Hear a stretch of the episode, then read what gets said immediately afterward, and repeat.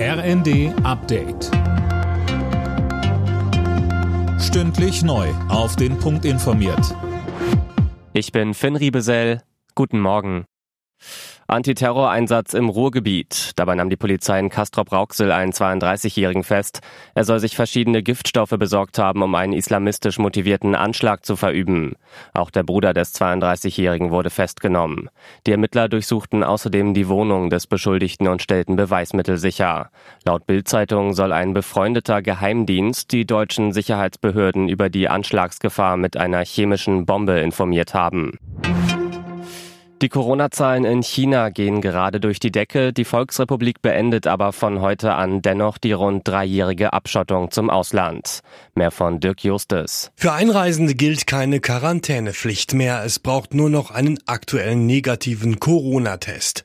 Eine Testpflicht gibt es von Seiten der Bundesregierung wegen der explodierenden Zahlen auch für Reisende aus China, die nach Deutschland wollen.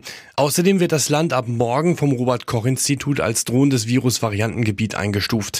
Das Auswärtige Amt rät von nicht notwendigen Reisen nach China ab. Bundesnetzagentur-Chef Klaus Müller rechnet in diesem Winter nicht mehr mit einer Gasmangellage. Trotz aller Restunsicherheit geht er davon aus, dass die Speicher am Ende des Winters zu mehr als fünfzig Prozent gefüllt sein werden. Das sagte er der Bild am Sonntag. Ein Umstieg auf ein E-Auto wirkt in diesen Tagen wenig attraktiv. Die Preise an manchen Ladesäulen haben zum Teil das Niveau von klassischem Benzin erreicht. Der Bund muss jetzt mit konkreten Maßnahmen wie neuen Förderungen gegensteuern. Das sagte uns der A D A C.